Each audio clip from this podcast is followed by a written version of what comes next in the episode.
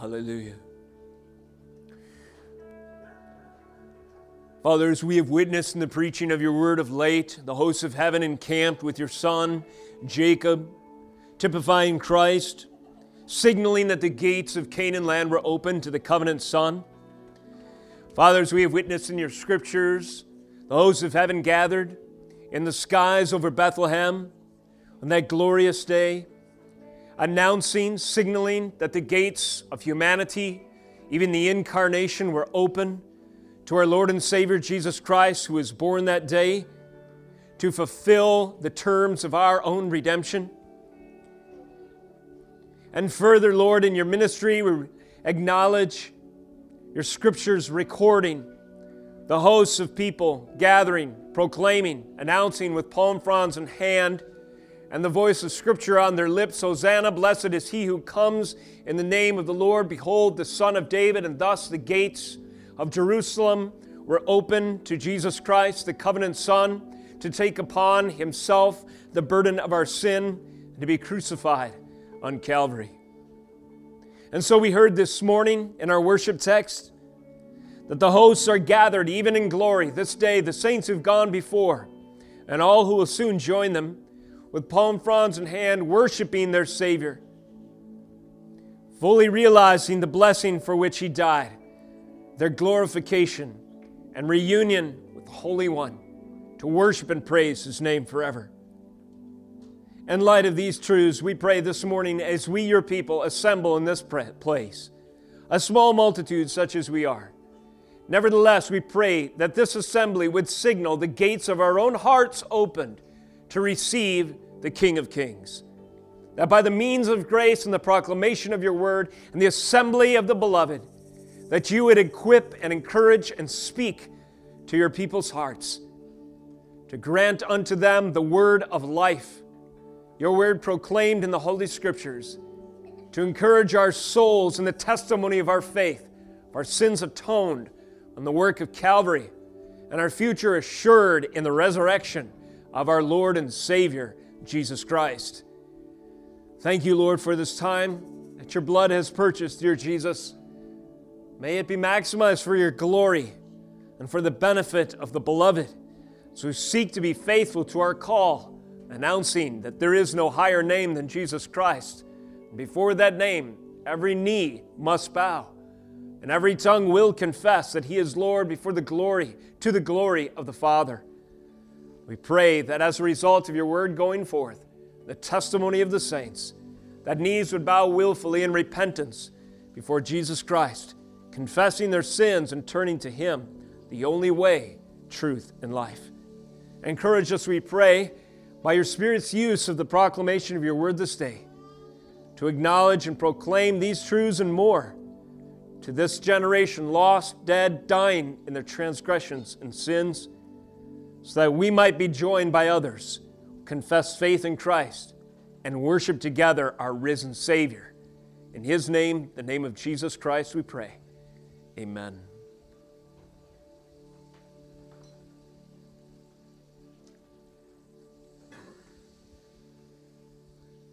Hallelujah.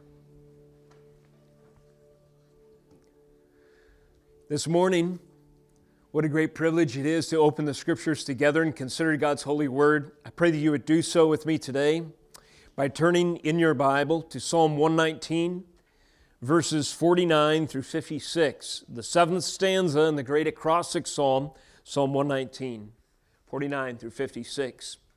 As you're turning there, I'll give you a title and a name. The title of this morning's message is Zayin, which I'm told per a couple YouTube videos, is the way to pronounce the seventh letter in the Hebrew alphabet. Zayin, the title of this section, and then this title, or this subtitle, that for my message today, the trial of lawbreakers. And as you recall, the working theme for this entire song has been the sufficiency of the Word of God. And what I have submitted is that each section after section one presents to us a trial for which our author confesses proclaims the Word of God is sufficient. And in our text today, we find, yes, the Word of God is sufficient for us to strengthen and equip the church to oppose the wicked who forsake His law.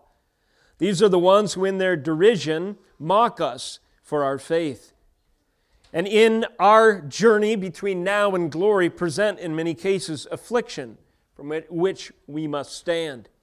Nevertheless, the Word of God is sufficient for this trial, the trial of lawbreakers. My aim in proclaiming this section of Psalm 119 today is to declare to you the sufficiency of God's Word, the sufficiency of God's Word even in the presence of His enemies. And this theme, of course, dovetails well with our message from last week, where the Apostle Peter taught us to identify and to rebuke enemies of the Church of Jesus Christ. And also, it overlaps well with the theme of our last section in Psalm 119, where we are strengthened to oppose those who would scoff at us in our belief and where we stand in our faith, and to use the scriptures to do so as well. Thus, we have in many examples in just our preaching tracks and our messages of late how the Word of God can strengthen us for persecution. So, with that introduction, would you stand for the reading of God's Word today? Out of reverence, let us consider these eight verses, the Zayin section, Psalm 119, verses 49 through 56. Here is the immutable, infallible Word of God. Remember your word to your servant, in which you have made me hope. This is my comfort in my affliction, that your promise gives me life. The insolent utterly deride me, but I do not turn away from your law. When I think of your rules from of old, I take comfort, O Lord. Hot indignation seizes me because of the wicked who forsake your law. Your statutes have been my songs in the house of my sojourning. I remember your name in the night, O Lord, and keep your law. This blessing has fallen to me that I have kept your precepts. This is the word of God. You may be seated. Zayin, the trial of lawbreakers. The seventh Hebrew letter and the seventh stanza of the great acrostic psalm in the Psalter declares to the reader that the word of God is sufficient for the test of insolent and derisive lawbreakers. Insolent, petty, childish, rebellious. Derisive, those who scoff and mock to belittle those with whom they disagree, namely enemies of the cross of Jesus Christ and their attitude in their sin against believers and Christians. While the author of this text remains a mystery to us, it is easy to imagine these words inspired by the trials of David during his exile from the madness of Saul. Saul was certainly a lawbreaker and an insolent one at that. Yet was it not the Word of God, through even the writings and the songs of David, that equipped and prepared him to stand against the madness of the king in spite of his power, in spite of his armies, and in spite of his campaign to stamp out the covenant son. Furthermore, Psalms 59 and 60 were written under such circumstances and strike a similar tone. The righteous man must sometimes lament in faith, the experience of David teaches us.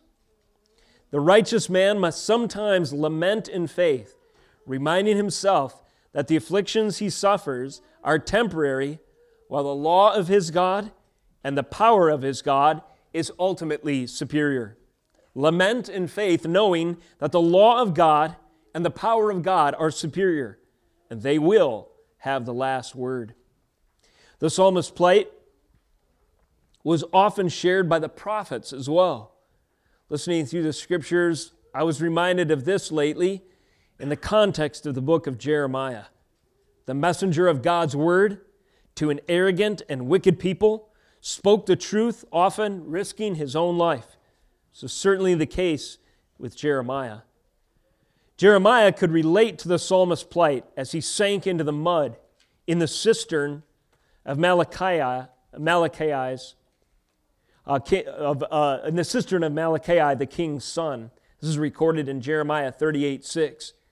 Punishment that was prescribed to him for daring to tell the king the truth. The truth that he must submit to a higher authority over him, the word and law of God, for which every king, every ruler, and every man will one day give an account. Oftentimes, the prophets spoke words that made far more enemies than converts. Wasn't this true in Isaiah's case? In the beginning of the book of Isaiah, there's that calling And then this discouraging reality, if you were to view it from the flesh alone, the Lord tells Isaiah, I will use your words to harden people's hearts, and your oracles will by and large be a message of judgment, bringing upon this people the judgment they deserved for their hardness of heart and sins against my holy name. Thus, it was true in Isaiah's case that he was risking his life to proclaim the truth and that his spoken words would make more enemies than converts. But ultimately, God had purposes redemptively in the words of Isaiah. As he prophesied and proclaimed hope in a Messiah to come, we, his people, thousands of years later, cling to those words of the one who would die in our place but this would take faith if you're in his shoes, would it not? Oftentimes, the prophets were called in such, under such conditions, and so are we. Peter has reminded us in 2 Peter to maintain a what we've called reckoning perspective in times like Jeremiah and Isaiah and David experienced, and I suggest in times like ours. Peter has appealed to eras of decisive judgment and salvation to encourage the church who faces the deriding lawbreakers of her day. The context of these occasions during the days of Lot and Noah remind us that standing for the truth at, the, at a time when it was lonely and dangerous, or at standing at the truth for the truth at that time was a lonely and dangerous calling. In the days of Lot and in the days of Noah, as in many eras in world history, standing for the truth is a lonely and dangerous calling at least when viewed from the short term perspective of our human experience. But we must remember, and the Word gives us this perspective, that when we stand for the truth, ultimately we join with everyone who was persecuted for righteousness' sake that went before us. Those who Hebrews 11 records populate the stands of glory, cheering us on, as it were. Maintain that reckoning perspective. Stand strong. You are not alone, even though it feels like it sometimes. And though this calling is dangerous, for it you must at times may or you may at times give your life or be sawn in two. Nevertheless, remember, these are the same people who received the dead back to life. And these are the same people who will defy death in Jesus Christ eventually and the second resurrection, as they all will arise one day, proving that our Lord and Savior and Messiah is stronger than the last enemy. What of our day? If the calling to take up our cross and follow Jesus today is also lonely and dangerous at times, how can we be reassured that it is not in vain and that God will give us the courage and equipment to remain faithful? Well, Psalm 119, along with these other passages of Scripture, is helpful in this regard. The author continues to answer this question of where do we find strength and reassurance in difficult times? And he does so by pointing to glorious themes, glorious themes recorded in stanza number seven. The Word of God is indeed sufficient for the trial even of hostile lawbreakers. The psalmist records a growing testimony of endurance. We've marked how this song takes the shape of a journey through one's life. And if this psalm represents a lifetime of serving the Lord, we're about a third of the way through. And we find as the psalmist confesses that God has been faithful and he has every reason to believe he will be faithful still. He records a growing testimony of endurance in the Zayin section. A third of the way through of this great psalm, he continues to find refuge, comfort, and blessings, and themes for rejoicing and song. And where does he find these things? In his words, in the word, promise, law, rules, statutes, and precepts of his Lord and Savior. Here's a heading Despite the law forsaking wicked, God's word remains the following. Just three basic words to organize our message today reassuring, reinforcing, and rewarding. Despite the law forsaking wicked, God's word remains reassuring. Verses 49 and 50. In spite of his enemies, the law forsaking wicked, God's word remains reinforcing. 51 through 53. And finally, his word remains for us rewarding. 54 through 56. Let us turn again to our main passage and note in verse 49 the personalization that the author uses to describe the promises of God. First, while he ascribes the word to the Lord, he secondly identifies himself as his servant. Remember your word to your servant. Who owns these words upon whom he relies? Whose message is it? It's the immutable, infallible, it's the unchanging, ever powerful Word of God. It is that same word the scriptures would go on to declare whereas the grass withers and the flowers fade, that which is merely created in the material realm after the fall is subject to decay. Nevertheless, there is something eternal that never withers, but always overcomes. And this is represented by the Word of God. This is the Word of God. This is the Word of God made flesh. So when the psalmist says, Remember your word to your servant, he's attaching his future and his hope to something that will endure forever. And notice this can only be true if indeed we are his. How, is the reassur- how are the reassurances and the promises of the word ours? Well, they are ours if we are in Christ. They are ours if we are in the covenant. They are ours if we are His servants. Therefore, the promises of the Word are ours if He is our master, if we are His own, bought with a price, slaves of Jesus Christ. Furthermore, they are ours if we are His children, adopted sons and daughters, and as such, heirs of the promises of Abraham. This is how we are reassured. This personal revelation is something. It ties the experience and the hope of the author to the promises all the way back to, for example, Genesis 22. And in our Genesis series, you'll recall this perhaps. After Abraham is commanded to sacrifice his only son, Isaac, on the altar, a substitute lamb is provided, and there are multiple appearings the angel of the Lord. And as this scene concludes, we find the angel speaking thus in verse 15. And the angel of, of the Lord called to Abraham a second time from heaven and said, By myself I have sworn, declares the Lord, because you have done this and not withheld your son, your only son, I will surely bless you, and I will surely multiply your offspring as the stars of heaven and as the sand that is on the seashore. And your offspring shall possess the gate of his enemies, and in your offspring shall all the nations of the earth be blessed, because you have obeyed my voice. This is a promise given to Abraham and to his offspring. The psalmist is assured that he is, in according to the covenant, the offspring of Abraham. He's Abraham's son. Therefore, when he thinks of his rules, that is, that which God has laid forth even from of old, verse 52, he is assured of this promise. If he is Abraham's offspring, then he will own the gates of the city. He is more than a conqueror because the promises of God assure him ultimate victory through the covenant Son to come. And you see the reassuring use of the law then in the confession and the encouragement of the author of Psalm 119. He had these promises to look forward to, or he had these promises to reassure him, and he had these promises to look forward to as well victory ultimately in Christ. Another way to look at this is to see the connections between the old covenant and the new.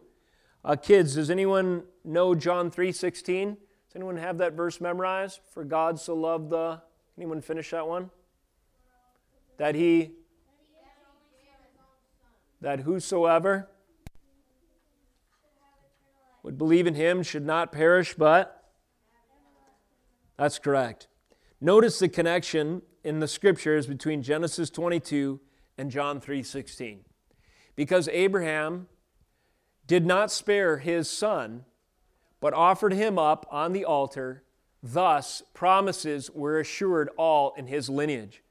This spoke of another father son relationship to come, the ultimate fulfillment of this prophetic picture. Because God the Father did not spare his son, but offered up Jesus Christ for us. Therefore, we have the promises that were given to Abraham ultimate victory and hope in Jesus Christ. In, as we read these beloved verses, like John 3:16 or Romans 8:37 through 39, we recognize what the psalmist of old did that there is reassuring promises in the Word of God that strengthen us to stand even in the wake of law forsaking, wicked enemies of the Lord. In uh, Romans chapter 8, we have that beloved passage that nothing can separate us from the love of God. For instance, towards the end of the chapter, Paul says this No, 37, in all these things we are more than conquerors through him who loved us. For I am sure that neither death nor life, nor angels nor rulers, nor things present nor things to come, nor powers, nor height nor depth, nor anything else in creation will be able to separate us from the love of God in Christ Jesus our Lord. The revelation that the author of Psalm 119 recognized gave him reassurance. And that same revelation, and even greater for us as the canon has been uh, fulfilled or has been completed now, all of the scriptures, is, is a revelation that is personal and powerful. One of the errors of the charismatic movement has held out, if not explicitly so, at least by inference, that there is reassurance to be drawn by a personal, profound, and spectacular experience of the Spirit of God in some way. That is to say, there is much comfort and reassurance invested in one's personal experience with the Lord. The way you feel in worship, the way you feel in prayer, the sense of the Lord speaking to you directly. But I want you to notice something. It was not because of a personal theophany the author of Psalm 119 felt the reassurance of the Lord. It was not his sense of warmth as he worshiped him and got goosebumps, or a sense of the Lord speaking him directly. No. What the psalmist teaches us is that he had sufficient and substantial comfort to be drawn from the revelation of the Lord in his word that was objective and absolute and recorded for him, given to his forebearer Abraham, and later would be fulfilled in Jesus Christ. If you find yourself shaken and struggling in your faith, I would encourage you go to the rock. Go to the source, the true source of comfort. Don't invest in the subjective, that which you feel. Let that be secondary. Let those feelings and that sense of joy and overwhelming follow a particular order. First, you find reassurance in the Word of God, and then it bubbles over into worshipful songs of joy and praise. This is the order of reassurance properly realized when we take the Word of God to heart in passages like Psalm 119. Note, you don't need a personal revelation like an angel visiting you in the night. Why? Because you have a personal revelation, so to speak, in the Word of God. If you are a son or daughter of Abraham, if you are in the lineage of the Messiah, blood bought and, and redeemed through your uh, salvation, having been born again, a new creation, recreated, identified with Christ in that holy and amazing uh, reality and experience, then the Word is yours. The promises of God's Word are yours, and you are His servant. In these you can find your hope. This is a grounded hope. Remember your word to your servant, in which you have made me hope. People invest hope in all kinds of wild eyed ideas. A false prophecies hinges on the marketplace of hope deferred, if you will. People place their bets and have wild ideas and hope against hope in any number of things. But the psalmist models for us godly prayer and a grounded hope. He prays that the Lord would remember his word to his servant. The New Testament saints echoed this same pattern in Acts chapter 4. You could turn there with me as you're able. In Acts chapter 4, this glorious prayer, as the Spirit was indwelling the church and preparing them to be effective and bold witnesses to the truth, we today are heirs of their ministry. Listen to this in verse 29 they prayed. And now, Lord, look upon their threats and grant to your servants to continue to speak your word with all boldness. While you stretch out your hand to heal, and signs and wonders are performed through the name of your holy servant, Jesus. And when they had prayed, the place in which they had gathered together was shaken, and they were all filled with the Holy Spirit and continued to speak the word of God with boldness. You see, this prayer, they were at, in this prayer, they're asking the Lord to remember, that is, to act according to his will. Remember your promises, your word to your servant. Remember, O Lord, that the promise of the gospel and Jesus Christ our Savior is that the Holy Spirit would equip us to stand even in the presence of your enemies. Though we be few in number, and though our message be the only hope for the world, yet we don't know where to start and how you will spread this across this uh, Roman Empire. Nevertheless, we pray that you would remember that promise, that you would fulfill it according to your word. And in this kind of prayer, and in this orientation of the soul, and in this appeal to the Lord, just as the psalmist in Psalm 119, so the early church found their hope. They found their hope in their personal connection to the covenant of God through their relationship with Jesus Christ. They found their hope in a grounded understanding of the Lord's purposes and His Word. And they prayed and encouraged and obeyed accordingly. In verse 50 in Psalm 119, the psalmist continues This is my comfort in my affliction, that your promise gives me life. He continues to draw reassurance, right? Despite the law forsaking wicked, God's word remains reassuring. It is reassuring to know that in Christ, the promises of Abraham and beyond are ours. Is reassuring to know that our hope is grounded in the unshakable sovereign will of God. And it is comforting to know that these promises include eternal life.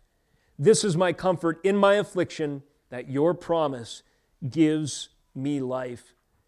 In 2 Corinthians 5, Paul is praying accordingly or confessing these truths and applying them in his own uh, personal experience and for the benefit of the church. And he says these familiar words, verse 1 For we know that if the tent which is our earthly home is destroyed, we have a building from God, a house not made with hands, eternal in the heavens. For in this tent we groan, longing to put on our heavenly dwelling. If indeed by putting it on we may not be found naked, for while we are still in this tent we groan, being burdened. Not that we would be unclothed, but that we would be further clothed, clothed, so that what is mortal may be swallowed up by life. He who has prepared us for this thing is God, who has given us the Spirit as a guarantee. So we are always of good courage. We know that while we are at home in the body, we are away from the Lord, for we walk by faith and not by sight. Why is Paul of great courage and the saints who join them in this confession of faith? Because we walk by faith even in the midst of affliction, that in Jesus we have eternal life. This time of year, traditionally, the resurrection is celebrated. And every morning that we gather here in this place, it is in part a celebration of what is secured and assured us in the resurrection of Jesus Christ. Those who brave the greatest enemy with confidence in their eyes do so knowing that if Jesus defeated death, then they too will rise with him. This is the life that is promised in the covenant that gave reassurance to the author of Psalm 119. And what greater source do we have to draw on when we see that Jesus fulfilled these words, sealed and assured them in his own resurrection? Last night we lost a brother in Christ to death, but not ultimately so. Just talking to Evan today, his uncle Paul passed away in the night hour sometime yesterday, succumbing to sickness of the flesh and lung disease and so forth. Well, one thing that we, he and I were speaking of this morning and we were praying about it and thanking God for was the testimony of his confession that even though his body grew weak, and that tent was wearing out, so to speak, physically. Nevertheless, he had the comforting hope of Jesus Christ to assure him that even in the greatest of afflictions, he would survive death in Jesus Christ. We read in morning prayer Revelation 21, reminding ourselves that right now Paul is before the throne of God, perfectly healthy, no tears, no pain, celebrating the fullness of his redemption realized. Why? Because by the stripes of Jesus Christ, he is healed, and so will we be. My favorite catechism question is the number one, is number one of the Heidelberg. The question is this, and the answer is glorious. The question is, what is your only comfort in life and death? Here's the answer that I am not my own, but belong with body and soul, both in life and in death, to my faithful Savior, Jesus Christ. He has fully paid for all my sins with his precious blood and has set me free from all the power of the devil. He also preserves me in such a way that without the will of my heavenly Father, not a hair can fall from my head. Indeed, all things must work together for my salvation. Therefore, by his Holy Spirit, he also assures me of eternal life and makes me heartily willing and ready from now on to live for him. That is a summary of gospel promises that is your only comfort in life and in death. It's a summary of the gospel assurance that gives you confidence in the day of affliction and gives you strength to stand even in, an hour where the law forsaking wicked seem to have a monopoly on the voices of culture and the megaphones of culture. That's point number one. Despite the law forsaking wicked, God's word remains reassuring. Point number two despite the law forsaking wicked, God's word remains reinforcing, strengthens us for the battle. Verse 51, Psalm 119 The insolent utterly deride me. So the insolent, they're the petty and rebellious, those who hate the Lord and his people. They utterly deride me. They belittle me and make fun of me to put me down. He goes on, verse 51 But I do not turn away from your law. So even though he is mocked for standing on this truth, God's word has said once and for all what is right, what is wrong, what is righteousness, what is wickedness, what is salvation and what is judgment, the way of hope in Christ and the way of judgment for the unbeliever. He stands upon these things, and though he is mocked for doing so, nevertheless, he does not turn away from his law. He says, verse 52 When I think of your rules from of old, again he says, I take comfort, O Lord. Hot indignation seizes me because of the wicked who forsake your law. You can hear in this poetic way the author is working through his own difficulties, how he is reinforced and strengthened in his resolve and his commitment and conviction to stand in a day when his, when his faith is challenged. There is a conviction a consistency, and a confrontation that are involved in the situation that he is facing. It's a situation that requires conviction. In verse 51, the insolent utterly deride me, but I do not turn away from your law. I have spoken from time to time in what I call the evangelical inferiority complex. the evangelical inferiority complex is just a, word, a term that I use to describe a church that is timid in the face of its enemies, of her enemies. Why, do we, why are we so timid? Why do we sometimes cower by the objections that a wicked and pagan, secular, materialistic, naturalistic world gives us? Well, it's because we haven't been sufficiently reinforced through the equipment and confidence that comes in understanding the forever reality of the Word of God see if this will come up. This morning during prayer, it's kind of found it ironic. I got a text from, ah, it's not on my phone at the moment. I got a text from like Apple News or something like that.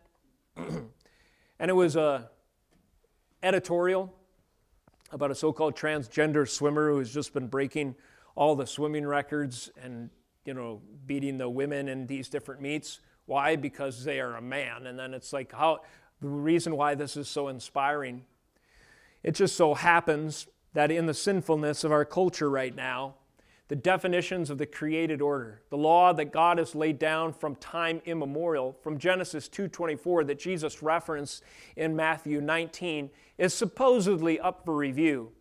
Have you not read, Jesus tells the people, what God has established forever in his law and according to his creation? His law, witnessed in His word and witnessed in creation, says from the beginning He created them male and female. And now, in our insolent derision, as a culture, we mock those forever truths, and we will be proven the fool in due course. Is the church equipped to stand strong and confident in light of this kind of absurdity? Well, we certainly should. People were remarking about the ironic situation that's also witnessed in the news of late, where the latest nominee to the Supreme Court recently confirmed, Ketanji Brown, was asked directly in the hearings to determine if she's qualified, you know, to serve in the preeminent law, whatever it is, deciding body or law interpreting body in our land, the so-called Supreme Court. She was asked, "What is a woman?" She deferred. She did not answer the question. It seemed as if that she was not willing to go on record to answer this very basic question. What is the correct answer? Genesis 2:24, Matthew 19:4, from the beginning God created them male and female. Therefore what God has put together, let no man separate, let no man redefine. You see the words of Jesus echoing the eternal axioms that he has laid forth, witnessed in both creation and in the word of God. And it wasn't but a day later, when it was celebrated across all the news wires, that the first black woman has been nominated to the Supreme Court. Isn't that ironic? A woman who doesn't want to go on record to define what a woman is is celebrated as the first woman. We can't even answer what that question is to serve in the Supreme Court. Should we have an inferiority uh, complex because our culture is so confused during times like these? No. We need to stand strong. We need to be reinforced in our conviction by what the Word of God says so we can answer this confusion with the clear and unequivocal reality of what the Word of God says. He has said so from the beginning, it remains true today, and we need to have the appropriate conviction and consistency to say as much. Yes, we are facing law forsaking, wicked, insolent, deriding enemies of God. But we, like the psalmist, can glean great encouragement from the word, the law, the rules, the statutes, and the precepts of God. When we recognize what the psalmist acknowledges, that though the insolent utterly deride these things, we do not turn away from the law. And when we think on his rules of old, we can take great comfort. And we can have an appropriate disposition of the soul when we recognize the mess that in our sin culturally we've created for ourselves. We don't need that inferiority response to cower and so forth in the face of the conflict or in the face of the opposition, but instead we should have a righteous anger where appropriate. Indeed, verse 53 a hot indignation that seizes us because of the wicked who forsake the law of God. When you listen to the voices of culture, the so called new and improved attempts at self definition, do you not think that there is cause for righteous anger? That we ought to be moved with a hot indignation against those who forsake the law of God? Why does the church, why is the church timid? Why does she cower so? Well, it is usually the case that we do not feel confident in opposing the loudest voices that take issue with our faith. And when we fall into this fear of man, what do we do when, with respect to the law of God? Well, we tend to avoid it or to ignore it, to reject it, to twist it, to deny it, or to just put it outside of our mind, to shame, in shame, to distance ourselves from what God has spoken. But what would God have us do? We are to embrace it, to love it, to confess it, to stand upon it, to write it upon the tables of our heart, and to offer that truth with compassion, saying, Repent to this standard and believe, or you too will likewise perish. This is the difference between a church that cowers in the face of opposition, the insolent and, der- and deriding wicked who forsake the law of God, and those who stand in a day such as ours. To stand in a day such as ours takes the conviction that the law of God is eternal and authoritative. The law of God is consistent, it does not change. It represents the rule and the standard whereby all claims are judged. And when we embrace this truth and this consistency, we will join the wise through the ages, though we might be a minority, and stand on an unshakable foundation. But if we capitulate, if we are timid, if we ignore, reject, and twist and deny and distance ourselves from the Word of God in our shame, then we will fall prey, most likely, to the devouring line of our day, and we will suffer apostasy in the age when our faith is confronted. What do we need? A litmus test for holiness. One might say a litmus test for holiness is what makes you angry. A litmus test for holiness, what makes you angry? Speaking of the news, uh, this week or a week before, I'm not sure as to the timeline, and I haven't read a lot of the stories directly yet. Suffice it to say that recently, baby parts from botched, presumably uh, partial birth abortions, which are illegal in Washington, D.C., came into the possession of certain pro life activists.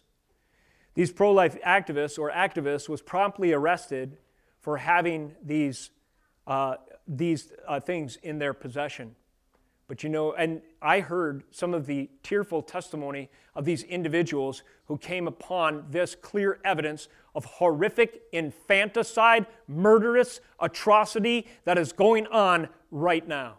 They did the right thing in naming these little ones and they attach names to these lost and these, these broken little ones who are crucified at the altar of whatever we call it these days, like women's rights and women's health and right to choose and so on and so forth. And as they were pleading for the lives of these little ones and the future little ones, one of them did so in jail for being in possession of the very evidence of this criminal act that was committed against these who are made in the image of God, helpless and innocent, the little ones. And isn't it just like the wickedness of our day that there doesn't seem to be the political will to hold the butcher accountable for his slaughter of the innocent ones? Why? Because it's a hot button, politically protected issue. This holy sacrament of abortion, the blood of the little ones must be shed. Why? Because it's a false atonement that we embrace in our day. People don't trust in the blood of Jesus. Blood will be shed. Will it be the innocent ones that fall on the altar of our sin and perversion? Or will we repent and trust that we don't need to slaughter our babies because Jesus Christ was killed for that kind of sin? I pray when you hear news like this that your response would join the psalmist as you grow confident in the word of God, that hot indignation would seize you because of the wicked who forsake his law. And let me be quick to add that righteous anger must be coupled with the sense of grace and mercy. You too deserve to be killed for your transgressions and sins and escape by the grace of God alone.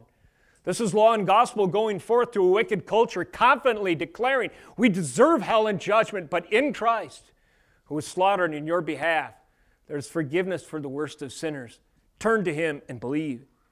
But that message won't go forth with clarity until we are convicted that abortion is sin. Thou shalt not murder. That clarity of repentance will not go forth to this culture until we say boldly that God has made them male and female and it's not up for alteration or revision. By these means, that is the law of God, loved and understood, we are reinforced to have the conviction, the consistency that's necessary to face the confrontations in our day. And this is what we learn from Psalm 119 and the rest of Scripture. Final point this morning. Despite the law forsaking wicked, God's word remains rewarding. Yes, it can feel overwhelming to be surrounded by such wickedness and enemies, the examples I gave you described eh, we even face in our day. But nevertheless, though this sojourning time is fraught with difficulty and affliction, nevertheless, there was cause for celebration in the house of the author of Psalm 119. He says in verse 54 Your statutes have been my songs in the house of my sojourning. I remember your name in the night, O Lord, and keep your law. This blessing has fallen to me that I have kept your precepts. The Word of God is rewarding, encouraging. It is a theme for songs and celebration. Worship is heard from the walls, from the tent walls, so to speak, of the sojourning author of Psalm 119. These joyful themes of celebration echo forth from his household arresting the attention and the affections of his home. What a great vision verse for family worship. We emphasize family worship a lot in this church because it's such a great application of so many, uh, or for families, of their duty to raise their children in the nurture and admonition of the Lord. And when we gather our little ones and fathers, husbands, your wife at the dinner table or whenever you do so, open the scriptures, read a bit, sing a hymn, sing a song of praise to the Lord, close in prayer, however it's ordered. When you do this kind of thing, what are you doing? You're making your stat, the statutes of the Lord your songs. The cause for celebration. It, it, it's the fixture or the altar point for which your family is encouraged. The unity and the purpose of your home is established according to the Word of God, and you acknowledge as much when the themes of God's Word become your cause for rejoicing. Your statutes have been my songs in the house of my sojourning. Sojourning, of course, refers to a traveler who is far from home.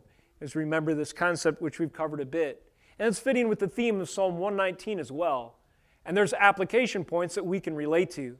On our own journey through the uh, valley, so to speak, of God's purposes for this world, we face hardship and difficulties, and among them, the wicked lawbreakers uh, who, fa- who forsake God's word and deride us along the way.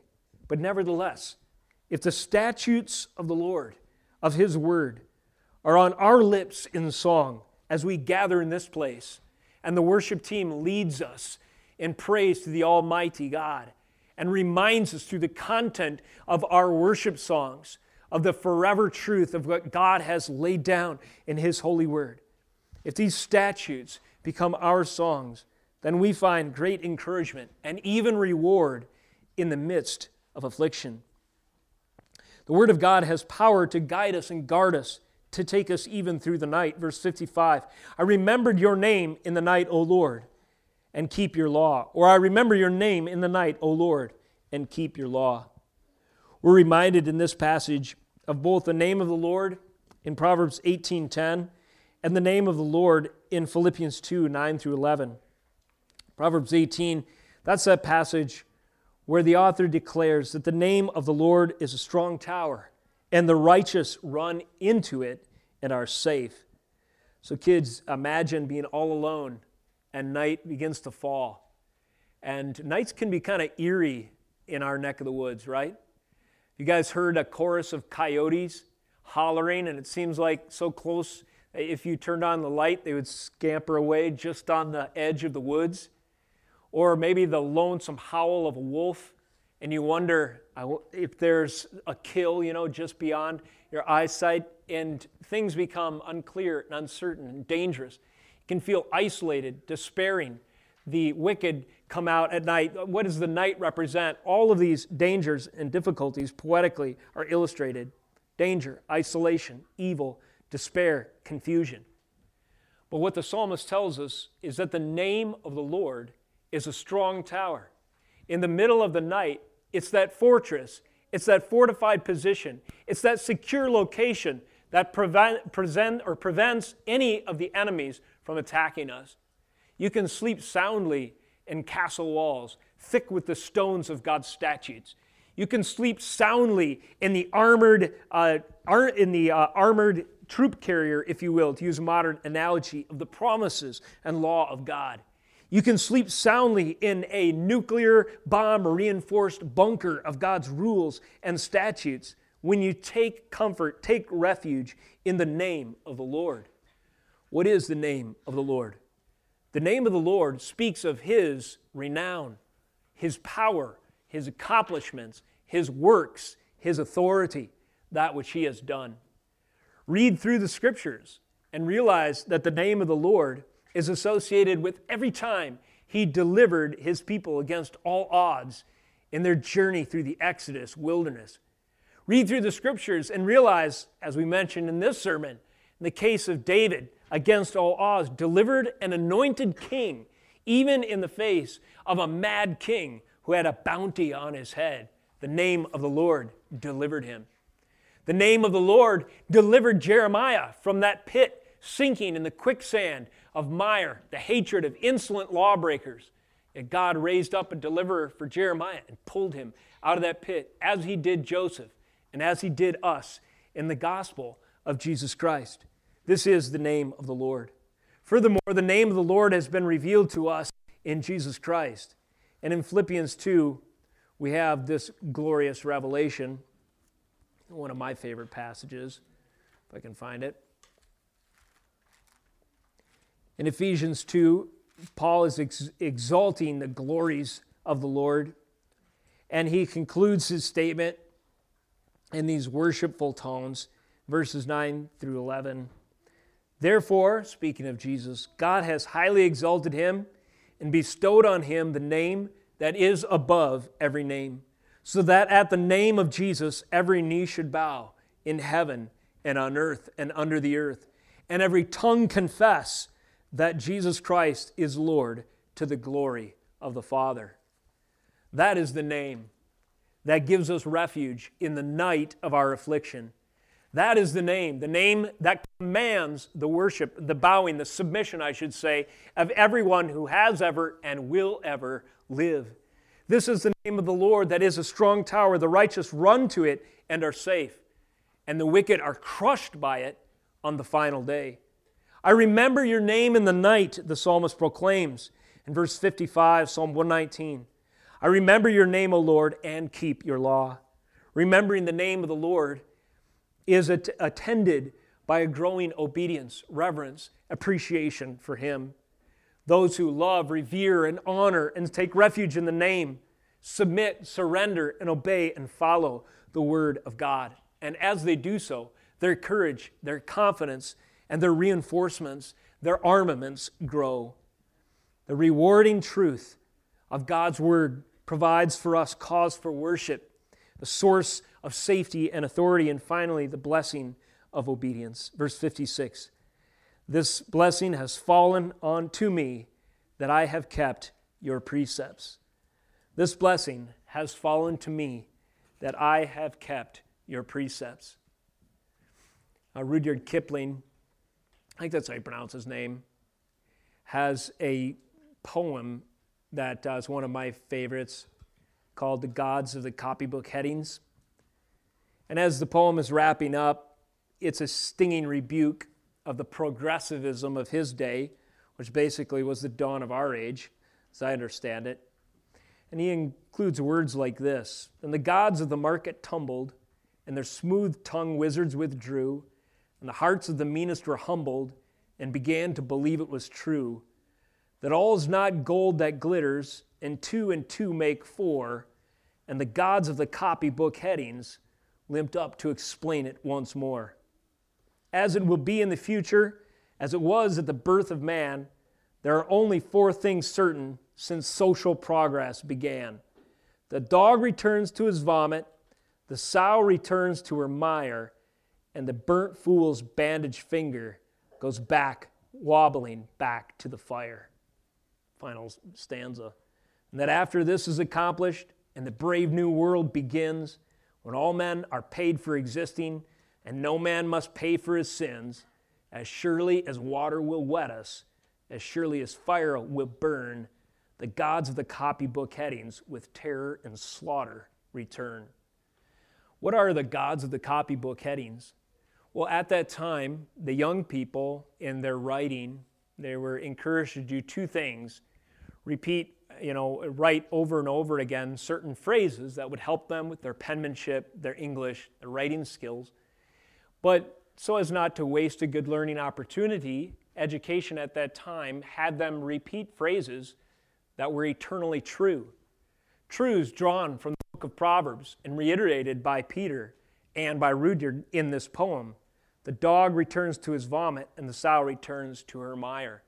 This is, this is a poetic way of describing the word, the promise, the law, the rules, the statutes, the precepts, that which comes up to condemn us if we should ever reject and forget what Rudyard Kipling called the gods of the copybook headings.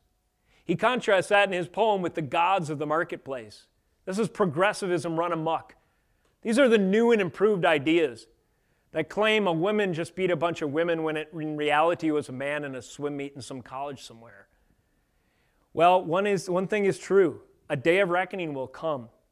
And the question, the question isn't if that reckoning will come, the question is where you, will you stand when it comes?